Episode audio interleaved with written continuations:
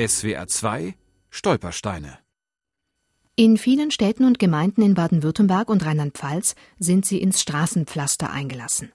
Die bronzenen Stolpersteine des Kölner Künstlers Gunther Demnig.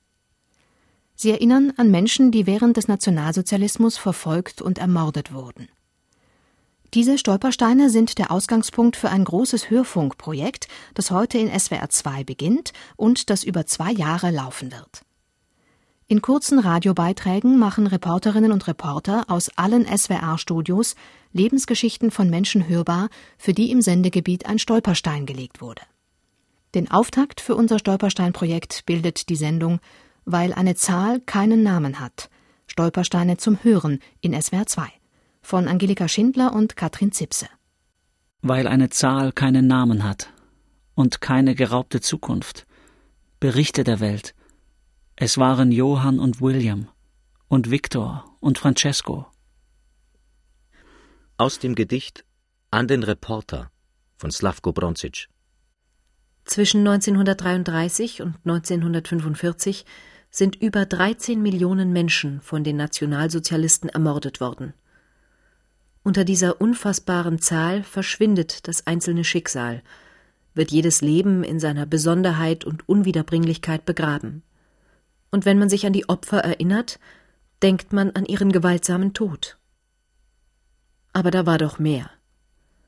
Da waren gelebte Leben, als Sohn oder Tochter, Mutter oder Vater, Freund oder Nachbar. Die Toten waren mehr als Opfer. Sie waren Menschen, die einer Diktatur zum Opfer fielen. Um auf die individuellen Schicksale aufmerksam zu machen, verlegt der Kölner Künstler Gunther Demnig seit 1997 Stolpersteine vor den Häusern, in denen Verfolgte der NS-Diktatur gelebt haben.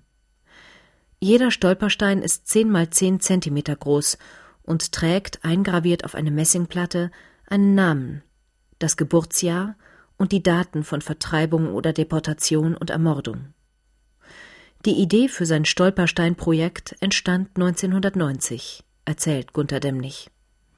Es gibt eine wichtige Vorarbeit, und zwar die Erinnerung an die Deportation von 1000 Zigeunern, Rom und Sinti, im Mai 1940 in, in Köln. Also diese Aktion war nicht nur in Köln, in Düsseldorf, in Hamburg. Man kann sagen, in diesem Mai 1940 mit den Zigeunern wurde so etwas wie eine Generalprobe gemacht. Man kann sich vorstellen, um 1000 Menschen, Bewohner einer Stadt auf einmal wegzubringen, muss ja die gesamte Logistik da sein.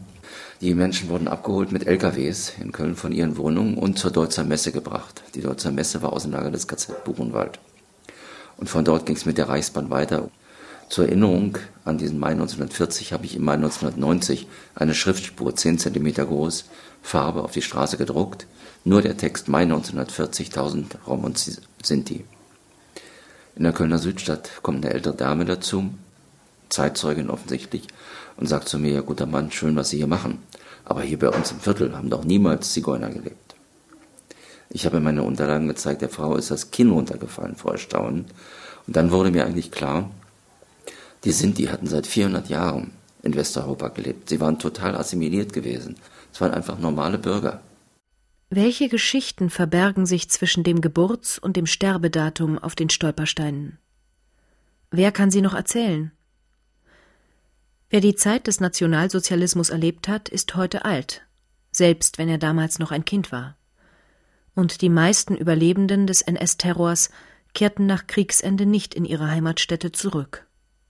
Zu viele Nachbarn, Kollegen und Freunde waren schweigende Zuschauer ihrer Entrechtung und Verfolgung gewesen. Zu wenige Anzeichen der Mitmenschlichkeit hatten sie erlebt, um in Deutschland noch ein Zuhause finden zu können. Hier hat es begonnen in den Häusern. Das heißt, hier gehören die Namen hin, zurück, das Gedenken. Und eben auch jeder einzelne Mensch. Und da kam dazu, dann hat mir der Rabbi von Köln gesagt, ich hatte die jüdische Gemeinde dann um Rat angefragt, auch wegen des Inbringens in die Erde. Und hat gesagt, vom Talmud her kein Problem. Aber eben auch vom Talmud, ein Mensch hat es erst vergessen, wenn sein Name vergessen ist.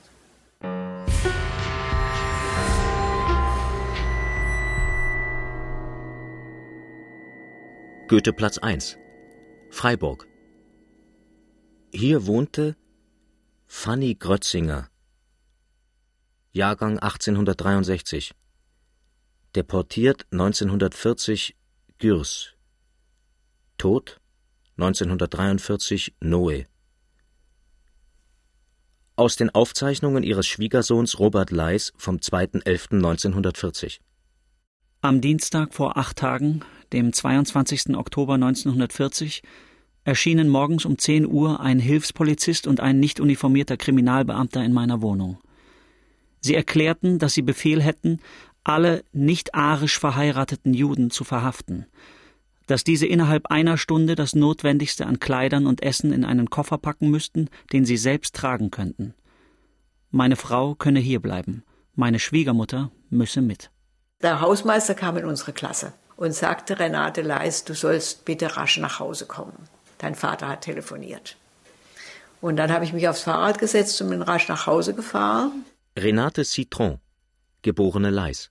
Meine Großmutter wohnte mit meinen Eltern und mir zusammen in Freiburg am Goetheplatz 1. Sie war die Mutter meiner Mutter. Mein Vater war Robert Leis, der war Studienrat an der damals Höhere Schule, später Hindenburg-Schule, heute Goethe-Gymnasium in Freiburg.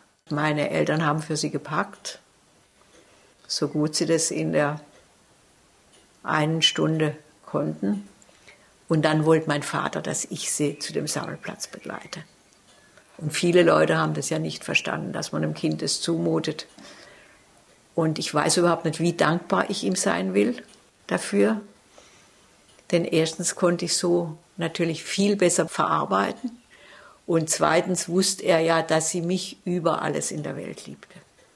Und das war das schönste Geschenk, was man ihr machen konnte, dass ich da zusammen mit meiner Mutter an die Sammelstelle ging mit ihr. Meine Mutter trug ihren Koffer und ich ging mit ihr vom Goetheplatz zum Annaplatz. Da standen Lastwagen und da sollte sie raufklettern. Robert Leis, 2.11.1940 Die Aktion erstreckte sich auf ganz Baden und die Pfalz. Überall ist die Empörung allgemein. Die Menschen stehen mit todernsten Gesichtern beisammen. Nähert man sich ihnen, so hören sie auf mit Reden. Es gibt auch andere, völlig Vertierte. Die Schwester eines Bekannten sagte mir tröstend, Wissen Sie, davon weiß der Führer nichts. Es gibt nur zwei Dinge, mit denen man den armseligen Rest seines Lebens noch ausfüllen kann. Sie heißen Arbeit und Hass. Wir haben uns in der Klasse gern über Grundsatzfragen unterhalten und hatten sehr enge Freundschaften. Und eine der Fragen war, darf man sich das Leben nehmen, wenn man ins KZ kommt? Also das hat uns mit 14 Jahren beschäftigt. Das Dritte Reich war ganz entsetzlich. Das war wie wenn man mit einer Schlinge um den Hals lebt. Und die Nazis waren ja raffiniert. Jeden Monat kam ein sogenannter Erlass. Also da wurde irgendwas verboten. Also die Juden mussten ihren Schmuck abgeben. Die Juden durften in gar keinen öffentlichen Park mehr gehen. Die durften nicht mehr mit der Straßenbahn fahren. Die durften in kein Café. Die durften kein Haustier halten. Das kam nicht alles aufs Mal, sondern immer wenn man sich an eins gewöhnt hatte, kam dann das nächste. Und das betraf alles meine Großmutter, sodass die praktisch gar nicht mehr aus dem Haus ging. Der jüdische Ehepartner des Christen wurde von dem allem nicht betroffen. Das war eine sogenannte privilegierte Mischehe. Runderlass 8.4.1937. Jüdisch versippte Beamte, deutsche Beamte mit jüdischen Ehegatten, müssen in den Ruhestand treten. Mein Vater hat wegen meiner Mutter seine Stelle als Studienrat verloren und er liebte seinen Beruf. Da war überhaupt nie ein Zweifel, dass er meine Mutter verlassen könnte, um sein eigenes Leben weiterleben zu können. Und meine Mutter sagte dann mal zu ihm, lass dich doch von mir scheiden, damit du weiterleben kannst. Und da sagte er nur, wie bitte. Und der hat auch alles dran gesetzt, um ihr Leben zu retten. Ihr Leben hat er gerettet und er selber kam um. Mein Vater musste ganz am Schluss zum Volkssturm, hat sich dort eine Lungenentzündung geholt und ist dann an einem Herzversagen gestorben. Die Großmutter hatte ja auch schon vorher ein tragisches Schicksal. Sie hat fünf Kinder gehabt. Zwei davon sind in einer Woche an Diphtherie gestorben, als Kleinkinder. Ein weiteres Kind ist kurz nach der Geburt gestorben. Dann hat sie noch einen Sohn als jungen Mann verloren. Also übrig geblieben war nur meine Mutter. Und später ich. Und deshalb war sie von der fixen Idee verfolgt, alle Kinder sterben. Und wenn ich also eine Minute zu spät nach Hause kam oder fünf Minuten zu spät nach Hause kam, dann äh, stand sie schon im Zimmer meines Vaters am Vorhang, den hat sie beiseite geschoben, hat auf mich gewartet, voll Todesangst. Und dann ging das entsprechende Donnerwetter über mich runter. Und das hat mir nicht gefallen. Als ich selber erwachsen war, da habe ich sie immer mehr geschätzt und bewundert und habe auch verstanden, was ich für einen Schatz da an dieser Großmutter hatte. Am Morgen des 22. Oktober 1940 geschah in allen Städten und Dörfern in Baden, der Pfalz und dem Saarland das Gleiche. Polizisten und Gestapo-Leute erschienen an den Wohnungstüren der jüdischen Bevölkerung und forderten die Menschen auf, innerhalb einer Stunde ihre Koffer zu packen. Sie durften nur 50 Kilogramm Gepäck und nicht mehr als 100 Reichsmark mitnehmen. Die Juden wurden zu Sammelstellen gebracht, und kurz darauf begann eine dreitägige Zugfahrt ins Ungewisse, die in einem Internierungslager in den Pyrenäen endete. Das Lager, Camp de Gurs, war bald vollkommen überfüllt. Es gab nicht genügend Nahrungsmittel, und die hygienischen Bedingungen waren besonders für ältere Menschen und Kinder lebensbedrohlich. Für viele Internierte war das Lager in Vichy Frankreich eine Zwischenstation auf dem Weg nach Auschwitz und in andere Lager im Osten.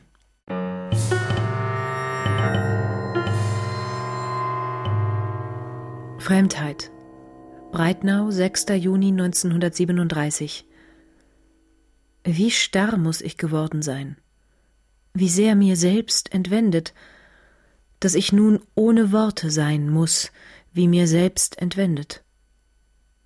Mich, die des dunklen Tannwalds Höhen, des Schwarzwalds tiefe Schwere erhoben, wann ich sie gesehen, aus düstrer Erdensphäre. Noch spür den Sommer ich, der webt, noch schmeckt ich seine Süße. Doch wenn ich nach ihm fassen will, der tief mir war zu eigen, da wird's um mich so fremd und still. Das Land hüllt sich in Schweigen. Mit 15 Jahren begann Silvia Kohn Gedichte zu schreiben. Seit den ersten großen Schicksalsschlägen, der Kinderlähmung der ältesten Tochter Esther, dem Aufkommen des Nationalsozialismus, war der Schwarzwald für sie allerdings nur noch bedingt ein Ort des Trostes und der Lebensfreude. Zunehmend verdunkelte sich der Ton ihrer Gedichte, in denen sie sich jetzt mit der Verfolgung auseinandersetzte. Und dafür hast du den Krieg mitgemacht? Dass man heute über deine Nase lacht? Bruder, du? Wilhelmstraße 15, Offenburg. Hier wohnte Silvia Kohn, geborene Oberbrunner, Jahrgang 1904, deportiert 1940 Gürs. Tod 30.09.1942 in Auschwitz. Wir wohnten in Offenburg. Eva Mendelssohn, die jüngste Tochter von Sylvia Kuhn, lebt heute in London. Meine Mutter war Dichterin. Wir hatten ein Wein, auch ein Gros-Geschäft und mussten das bald verkaufen, ich glaube 1934. Der Vater emigrierte im Mai 1939, konnte aber die Familie wegen des Kriegsausbruchs nicht nach England nachholen. Die drei Töchter besuchten ab November 1938 jüdische Schulen. Eva und Miriam in Freiburg, Esther in München. Am 22. Oktober 1940 war Silvia Kohn allein im Haus, als die Gestapo vor der Tür stand, ihr eine Stunde zum Packen gab und sie zur Sammelstelle im heutigen Schiller-Gymnasium brachte.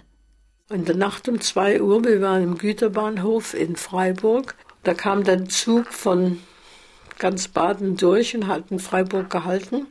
Und da hat einer ausgerufen, Eva Kohn mit Zöpfen wird gesucht. Und dann habe ich gesagt, das bin ich. Und da haben die mich zum Zug gebracht und da drin saß meine Mutter und meine Schwester. Und ich war natürlich glücklich, meine Mutter wieder zu finden. Und dann begann eine drei Tage und drei Nachtfahrt ins Graue. Ich wusste nicht, wohin es geht.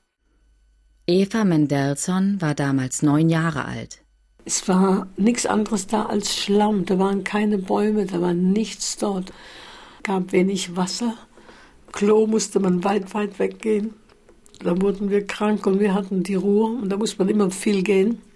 Und da waren Ratten und Mäuse und Wanzen und Läuse. Man wusste nicht, was schlimmer war, der Hunger oder das Kratzen.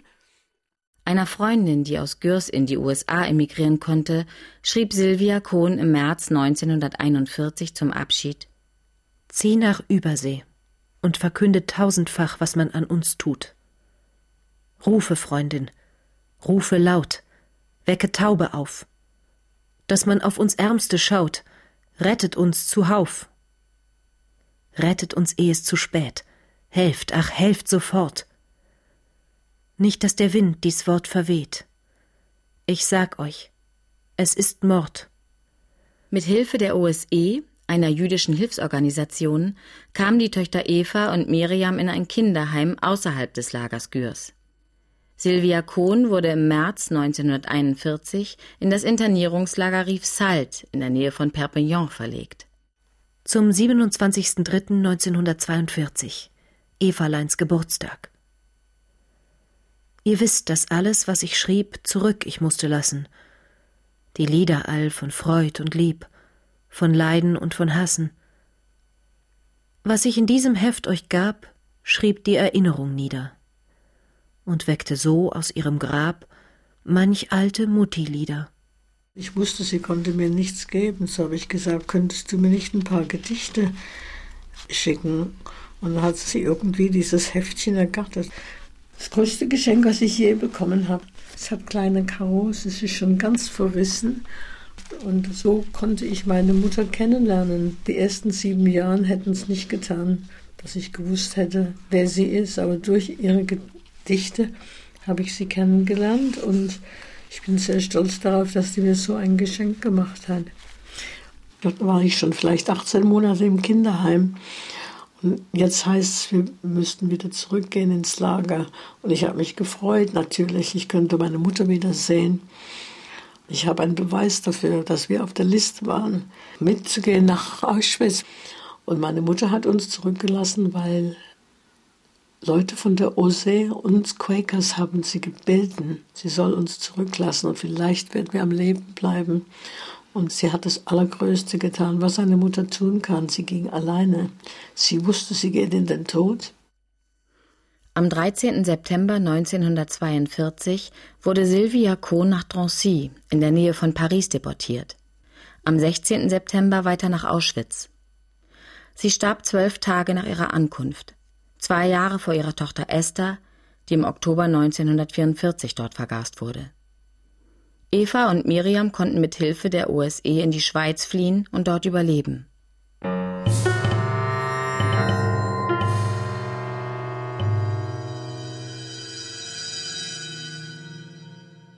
In Deutschland und inzwischen auch in ganz Europa laden die kleinen Gedenksteine in den Gehwegen von immer mehr Städten und Gemeinden zum Innehalten und Nachdenken, zum Stolpern mit Kopf und Herz ein. Engagierte Menschen vor Ort sorgen dafür, dass die Stolpersteine dort ihren Platz finden, wo die Opfer einmal zu Hause waren. Sie recherchieren ihre Lebensdaten und rekonstruieren ihre Lebensgeschichten. So entsteht ein dezentrales Denkmal, das ständig wächst. Das Projekt hat zwei Säulen. Es wird von den Bürgern initiiert, also gut, die nehmen meine Idee und auch dann über Bürger, über Spenden, Patenschaften und so weiter getragen. Ich sage immer, es ist ein Geschenk der Bürger an die Kommune, an die Städte und was ja eben auch ein ganz toller Aspekt ist, den ich erst gar nicht doch gedacht hatte, aber mir haben Lehrer gesagt, Schüler, den steht dann bis da, das kommt denen zu den Ohren raus, das Thema. Und da kann ich sagen, ich habe genau das Gegenteil inzwischen erfahren. Der Unterschied fängt da an, wenn die im Buch lesen, sechs Millionen ermordete Juden in Europa und dann im Unterricht aufpassen. Es waren noch mal sechs, wenn nicht sogar acht Millionen Menschen, die von den Nazis aus anderen Gründen ermordet worden sind. Das bleibt erstmal eine abstrakte Größe. Weil ich habe gemerkt, wenn die dann exemplarisch das Schicksal einer Familie aufarbeiten, dann kriegen die auch mit, was da passiert ist.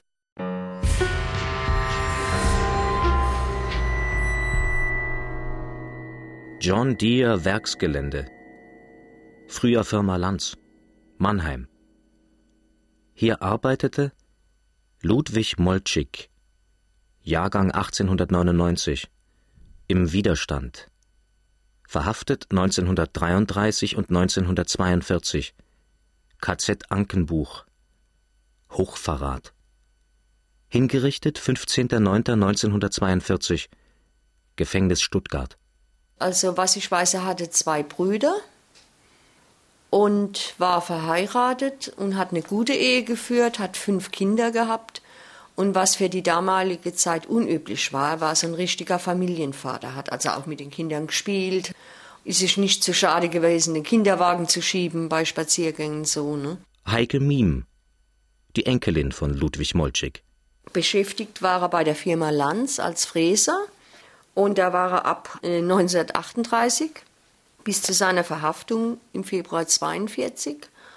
Und er war der führende Mann in der Betriebsgruppe Lanz in der KPD. Ludwig Moltschik war Mitglied der Mannheimer Lechleiter-Gruppe, einer antifaschistischen Widerstandsgruppe, die der Kommunist Georg Lechleiter nach dem deutschen Überfall auf die Sowjetunion gegründet hatte. In der Lechleiter-Gruppe waren vor allem Arbeiter und Angestellte aktiv. Sie bildeten kommunistische Widerstandszellen in ihren Betrieben und veröffentlichten zwischen September und Dezember 1941 vier Ausgaben der Zeitschrift Der Vorbote, die sie als Informations- und Kampforgan gegen den Hitlerfaschismus bezeichneten und die die Lügen der NS-Propaganda entlarven sollte. Aus der September-Ausgabe 1941 des Vorboten. Überall Verhaftungen, Erschießungen, Todesurteile, hohe Zuchthausstrafen, Einlieferung in die Konzentrationslager, sind die Merkmale der neuen Kultur des Dritten Reiches. Trotz aller Terrormaßnahmen aber wächst überall die Widerstandskraft der Massen. Immer stärker die Parole Hitler hat den Krieg begonnen, Hitlers Sturz wird ihn beenden. Ja, die haben halt im Untergrund gedruckt, in irgendwelchen Kellern und so. Und dann ist immer einer, äh, sag ich mal, ein Bote ist dann rum, hat die verteilt heimlich. Ne? Der Vorbote, Dezemberausgabe 1941. Armut, Not und Elend an allen Ecken und Enden. Das werktätige Volk beginnt hellhörig zu werden, zumal die Blutopfer immer offensichtlicher in Erscheinung treten. Weil die Unzufriedenheit ständig im Wachsen begriffen ist, musste Hitler eine neue Rede halten. Er gab eine Vorstellung in der Krolloper, wo er die sogenannten Reichstagsabgeordneten versammelte, damit sie nicht ganz umsonst ihre Diäten einstecken. 1941, da erschien dann im Dezember der letzte Vorbote und im Anfang 1942 war dann diese Verhaftungswelle. Ne?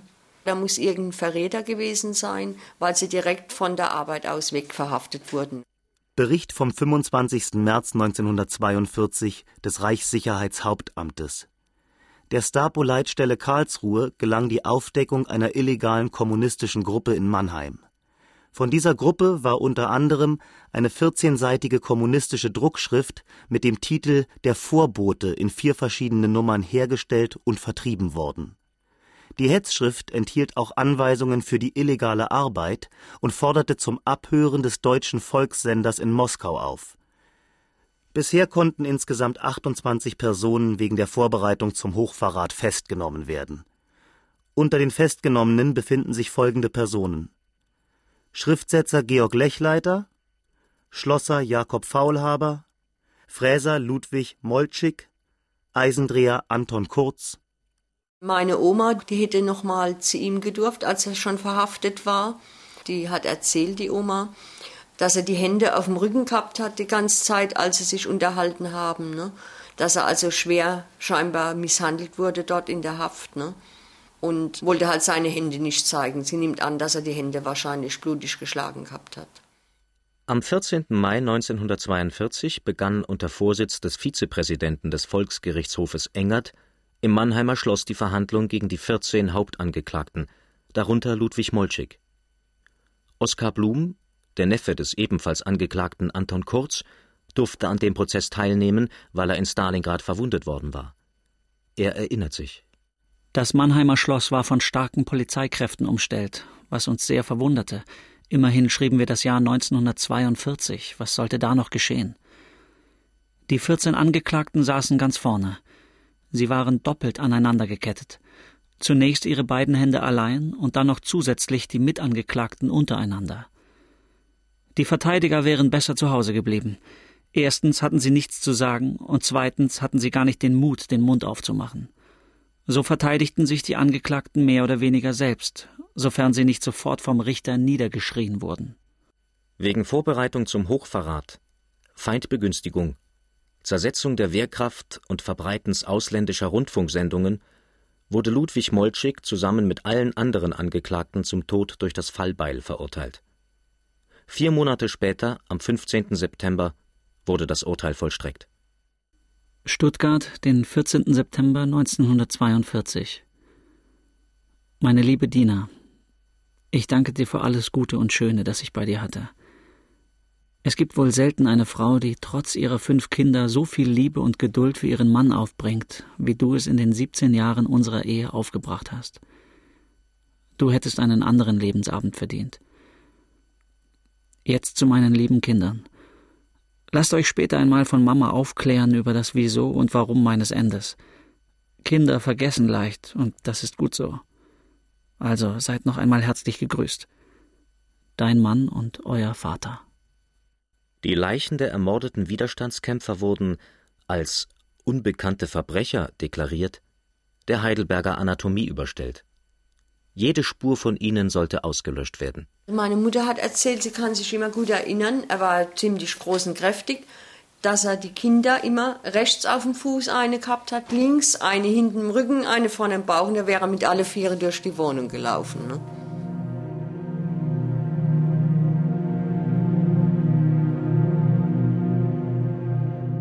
Was bleibt von den Menschen, die von den Nationalsozialisten ermordet wurden?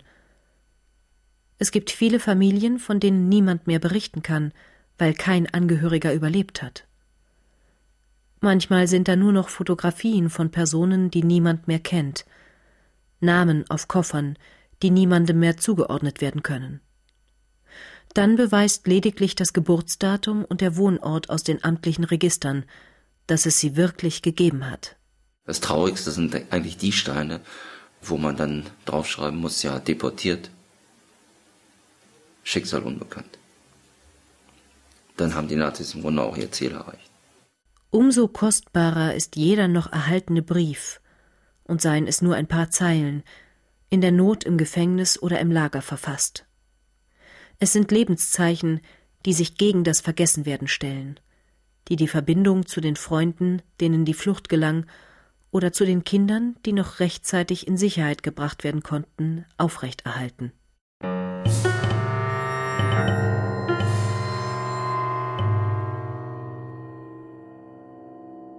Zu deinem Geburtstag, mein liebes Rudle, gratuliere ich dir herzlichst.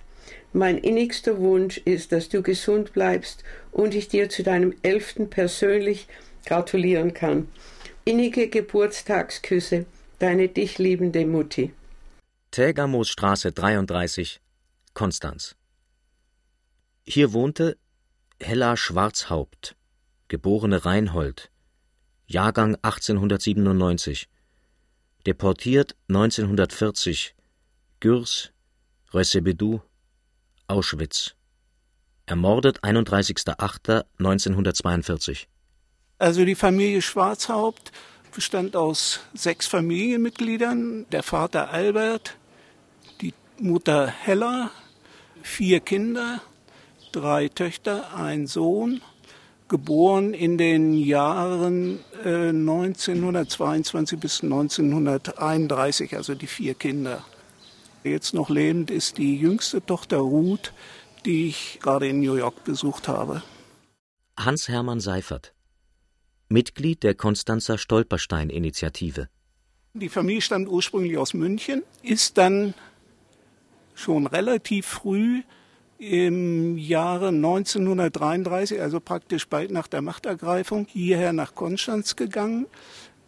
Grund dafür war, dass eben in München in der Stadt der Erhebung, wie sie sich damals genannt hatte, und dann im Anschluss am 1. April in den ersten Boykottmaßnahmen das Klima sich stark verschlechtert hatte für die jüdische Bevölkerung.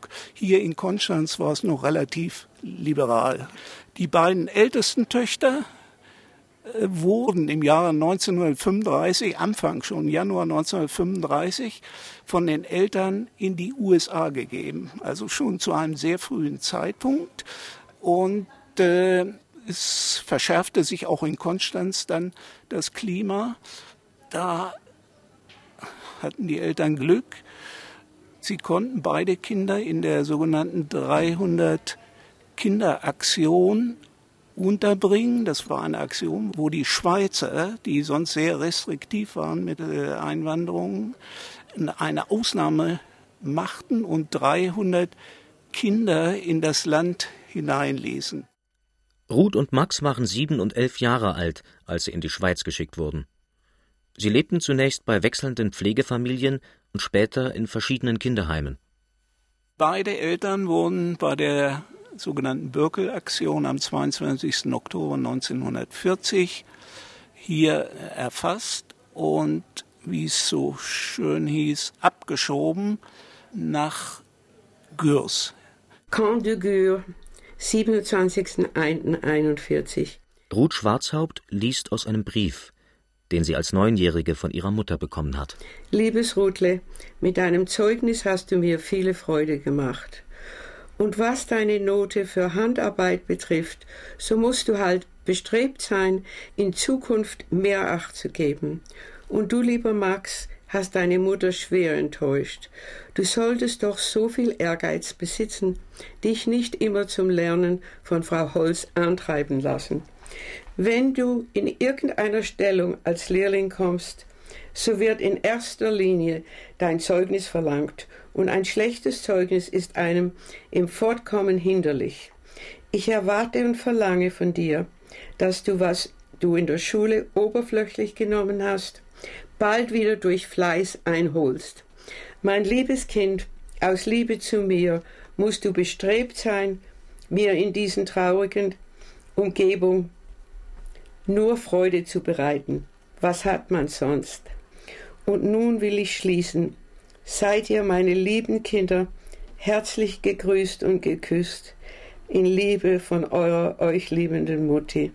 Der Vater war schon in der Konstanzer Zeit zuckerkrank und das hatte sich da verschlechtert in Gürs.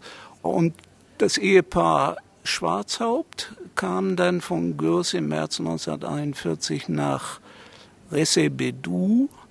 Das war auch ein Lager, äh, so ein Krankenlager in so einem Vorort von Toulouse.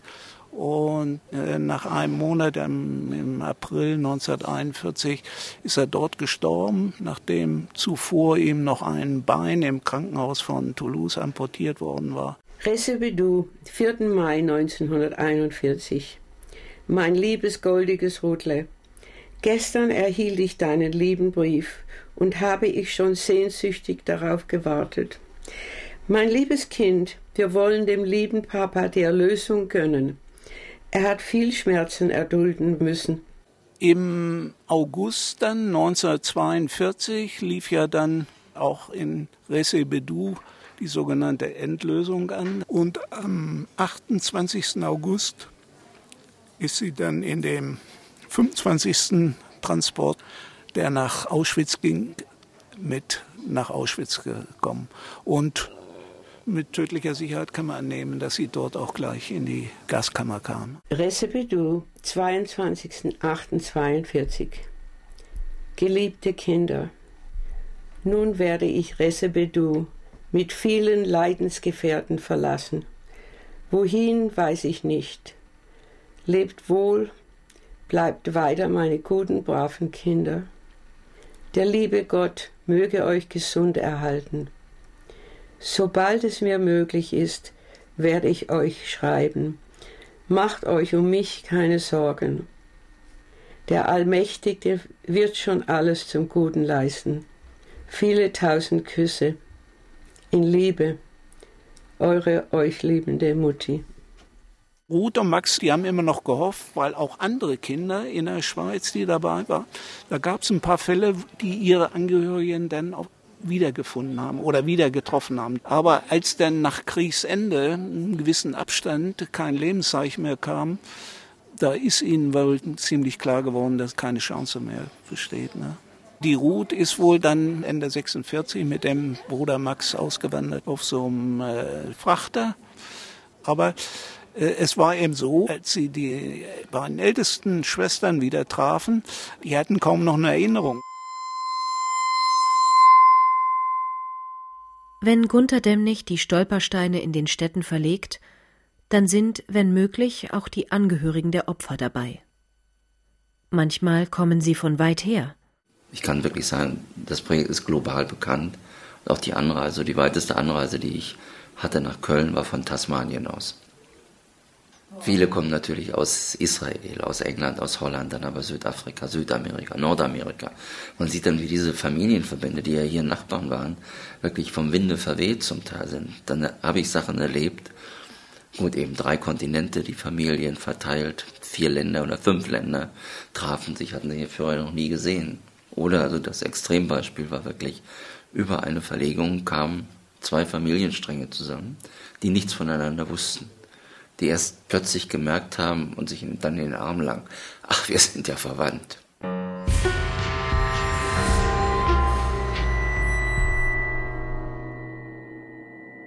Badergasse 6, Stuttgart, Bad Cannstatt. Hier wohnte Otto Kurz, Jahrgang 1934, deportiert 9.5.1944 Auschwitz-Birkenau, ermordet 2.8.1944. Hier wohnte Sonja Kurz, Jahrgang 1935, deportiert 9.5.1944 Auschwitz-Birkenau, ermordet 2.8.1944. Hier wohnte Thomas Kurz, Jahrgang 1937, deportiert 9.5.1944 Auschwitz-Birkenau. Ermordet 2.8.1944. Hier wohnte Albert Kurz. Jahrgang 1939. Deportiert 9.5.1944 Auschwitz-Birkenau. Ermordet 2.8.1944. Das sind Kinder, die in Stuttgart geboren wurden. Der Vater war ein Sintor oder wie man damals ausgerechnet hat, ein Zigeuner Mischlings, ein halber Sinto. Stefan Janker, Diözesanhistoriker aus Rottenburg. Er heiratete in Stuttgart ein Mädchen, dessen Eltern von Lützenhardt gebürtig waren und es kam ein Kind nach dem anderen und sie kamen bald eben auch aus diesen rassischen Gründen in die Observanz, in die Untersuchungen der örtlichen Aufsichtskräfte. Und Vater Kurz wurde in ein Erziehungshaus der Stadt Stuttgart in Buttenhausen gesteckt für ein Jahr, weil ihm vorgeworfen wurde, dass er eben sich nicht genug um die Versorgung der Kinder kümmert, sein Geld nicht bei der Frau abgibt. Dann hat es für ihn die Stadt erledigt, er musste dort in der Landwirtschaft arbeiten. Es war ein Erziehungslager und das Geld wurde abgebucht. Dann haben sich die damaligen gefürchteten Polizeifürsorgerinnen eingeschaltet und wurde eben vom Jugendamt beantragt, dass die Kinder den Eltern entzogen werden. Am 14. Februar 1939 kamen die dreijährige Sonja, der zweijährige Thomas und Albert, der erst acht Monate alt war, in ein Kinderheim bei Ravensburg. Im Mai folgte der viereinhalbjährige Otto, der zunächst bei seiner Großmutter gewohnt hatte. Und die Eltern, interessanterweise, die Mutter zog sich zu ihrer Familie nach München zurück, zu ihrer Herkunftsfamilie. Und der Mann musste arbeiten. Die vier Kinder kamen eben nacheinander aufgrund eines Erlasses in ein ganz besonderes Heim in die St. Joseph-Pflege in Mulfingen. Und zwar aus dem einfachen Grunde, weil das Landesjugendamt sämtliche aus rassischen Gründen beobachteten Kinder in verschiedene Behandlungsklassen eingeteilt hat. Die fünfte Gruppe von schulpflichtigen Kindern sind die sogenannten Zigeuner und Zigeunerähnlichen gewesen. Und als dann durch den Auschwitz-Erlass Himmlers ein Großteil der Bevölkerung von Sinti und Roma im Deutschen Reich nach Auschwitz deportiert wurde, sollten natürlich diese Kinder mitkommen. Auf Befehl des Reichsführers SS vom 16.12.42 sind Zigeuner-Mischlinge, Rom-Zigeuner und nicht deutschblütige Angehörige zigeunerischer Sippen balkanischer Herkunft nach bestimmten Richtlinien auszuwählen und in einer Aktion von wenigen Wochen in ein Konzentrationslager einzuweisen. Es ist sehr wahrscheinlich, dass die Schwestern wussten, dass die Kinder nach Auschwitz kommen. Das ist aber meine Einschätzung. Die Oberin sagte, wir ahnten, dass es den Kindern dort nicht gut gehen würde. Und die Oberin schrieb eben Mutter kurz, glücklicherweise hat sich der Transport etwas verschoben. Aus der Sicht der Schwestern glücklicherweise, denn sie konnten zwei Tage am Sonntag vor, vor der Deportation, konnten sie noch die jüngeren Kinder in Erstkommunion feiern. Nach 50 Stunden Fahrt trafen die Mulfinger Kinder in Auschwitz ein und wurden am 12. Mai 1944 durch die Lagerverwaltung registriert. Häftlingsnummern Z9875, Z9876, Z9874 und Z10642. Noch im gleichen Monat begann die Auflösung des sogenannten Zigeunerlagers. In der Nacht von 2. auf 3. August wurde eben das gesamte Lager, nachdem die Arbeitsfähigen auf Transport geschickt worden waren nach Buchenwald und Ravensbrück, liquidiert. Die Kinderblöcke am Ende des Lagers, waren zwei, in diesen Blocks arbeitete eine jüdische Kinderärztin. Auf jeden Fall die Lucy Adelsberg berichtet, dass immer wieder Lastwägen ins Lager rollen und die Blocks geräumt werden. Und 22.30 Uhr hören sie, wie die Laster vor ihrem Block halt. Und sie sagt dann, es galt aber nicht uns, sondern dem Block gegenüber, wo die Kinder waren, ihre Kinder. Und dann ist eben, wie sie schilderte, Geschrei manche wehren sich und schimpfen und, und ja, die wurden zum Krematorium 5 gebracht, dort äh, vergast und dann, weil im Krematorium 5 die Öfen kaputt waren, im Freien verbrannt, wie alle anderen, die in dieser Zeit dort ankamen. Im Rahmen seiner Spurensuche nach Otto, Sonja, Thomas und Albert Kurz erkundigte sich Dr. Stefan Janka bei der Stuttgarter Meldebehörde auch nach der Mutter der Kinder. Und wir haben uns ein paar Mal getroffen. Es waren sehr bewegende Stunden auch, äh, weil sie gesagt hat, jetzt habe ich eine, plötzlich einen neuen Verwandten. Sie wissen ja viel mehr über meine Kinder als ich.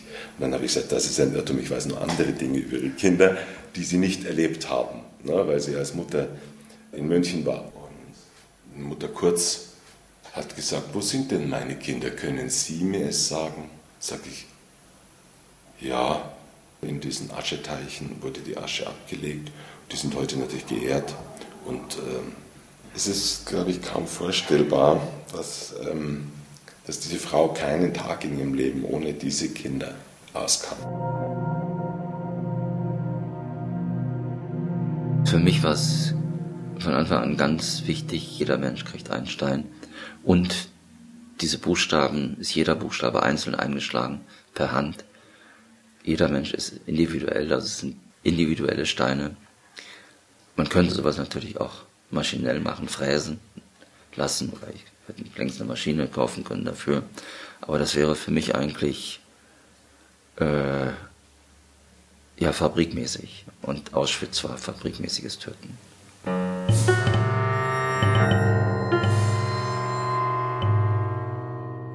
Lichtenthaler Straße 56, Baden-Baden.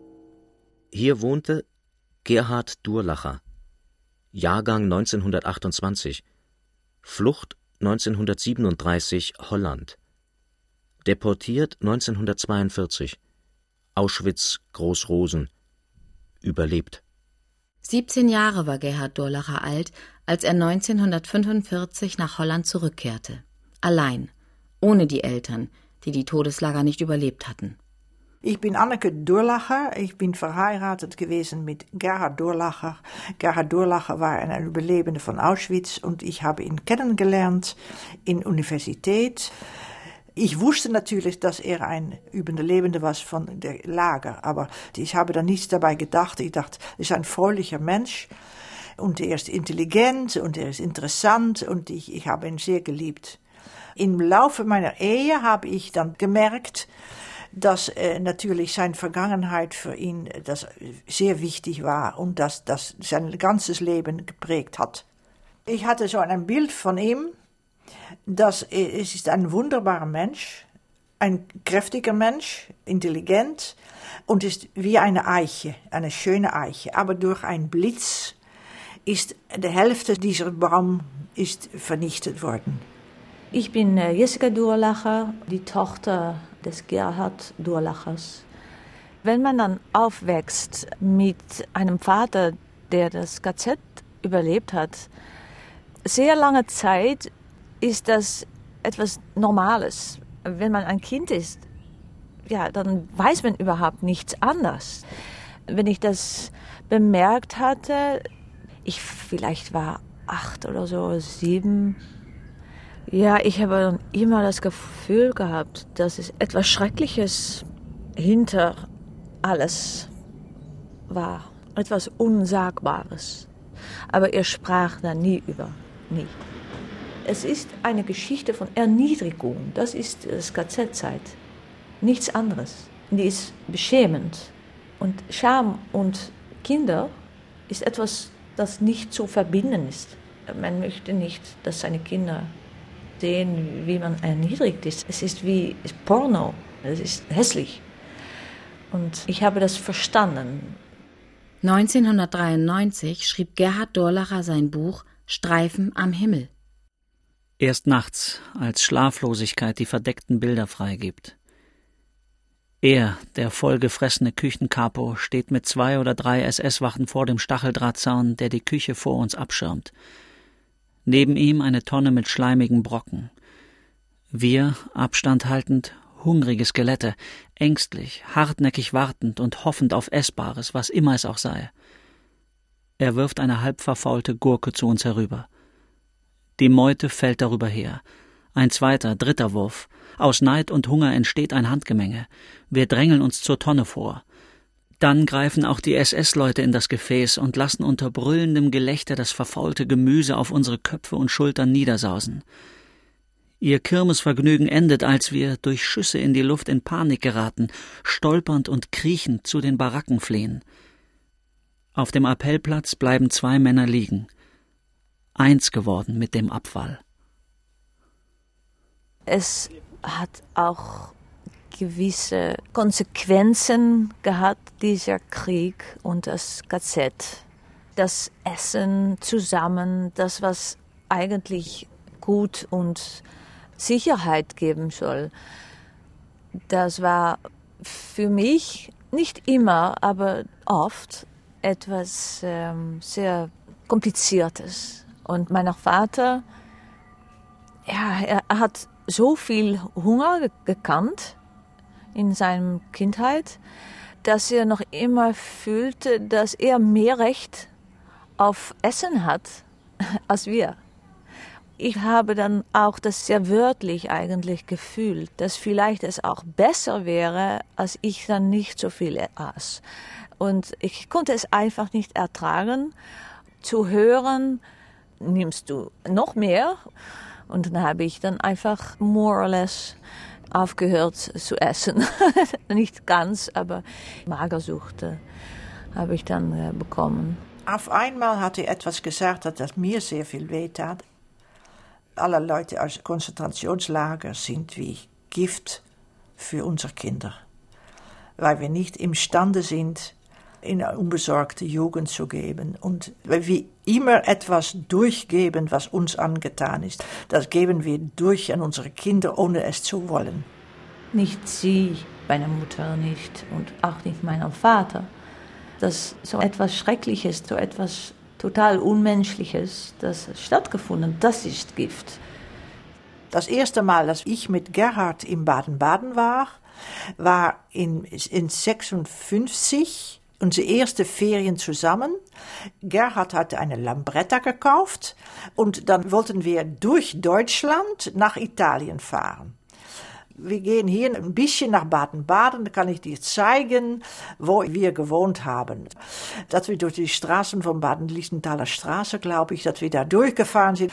Dann haben wir noch einen Kaffee genommen und auf einmal sagt er, wir gehen weiter, wir gehen weiter, das ist genug. Er wollte keine Erinnerungen haben. Er wollte seine Erinnerungen verdrängen. Dann ist er zum Psychiater gegangen, um die Erinnerungen wiederzuholen und dann darüber nachzudenken. Das hat sein Leben gerettet, wirklich. Sonst wäre er schon viel, viel eher gestorben. Streifen am Himmel. Ich wusste in dieser Zeit kaum, was geschah. Eine Gardine war vor meine Wahrnehmung gefallen. Die grausamen Ereignisse registrierte ich zwar, ließ sie jedoch nicht in Kopf und Herz eindringen. Jetzt, mehr als vierzig Jahre später, fällt hin und wieder ein Archivblatt aus dem verrotteten Panzerschrank meines Gedächtnisses. Es dauerte 40 Jahre, bis Gerhard Durlacher seine autobiografischen Schriften verfasste. In Ertrinken, eine Kindheit im Dritten Reich, erzählt er aus der Perspektive des achtjährigen Kindes von seiner Zeit in Baden-Baden. Mein Zuhause fort, mein Zimmer fort, mein Hund fort, mein Spielzeug fort, fort, fort, alles fort. Kein Harro mehr, keine Schule mehr, sogar mein Bär ist fort. Alles, was mir geblieben ist, liegt in einem Koffer neben mir auf dem Rücksitz. Dörfer und Städte gleiten vorbei. Wenn Hunger, Durst oder andere Bedürfnisse meinen Vater zum Halten zwingen, beginnt die Suche nach einem Gasthaus, wo nicht Juden unerwünscht auf den Türen steht. Wir sind müde, sehr müde, als ein Wegweiser Mönchengladbach anzeigt. Von Hotel zu Hotel, wie Bettler vor den Türen abgewiesen. Zuletzt eine Pension von Juden für Juden. Der Schlaf will nicht kommen. Ich habe keine Tränen mehr. Durch das Fenster scheinen die Sterne der letzten Nacht in meinem Geburtsland. Es sind jetzt aktuell über 41.000 Steine in Europa. Es sind 877 Kommunen in Deutschland geworden, gerade jetzt.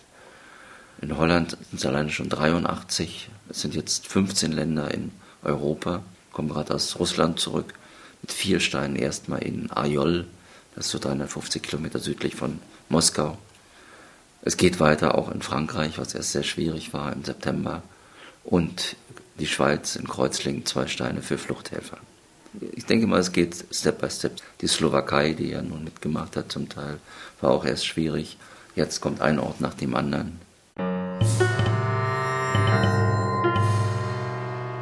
Weil eine Zahl keine Namen hat. Stolpersteine zum Hören von Angelika Schindler und Katrin Zipser. Mit Unterstützung der Stolperstein-Initiativen in Baden-Baden, Freiburg, Konstanz, Mannheim, Offenburg und Stuttgart. Mit Isabella Bartdorf, Sebastian Miro, Max Rohbaum, Sebastian Schwab und Konstanze Weinig. Ton und Technik Johanna Fegert und Judith Rübenach. Regie Iris Drögekamp. Redaktion Johannes Weiß. Produktion Südwestrundfunk 2013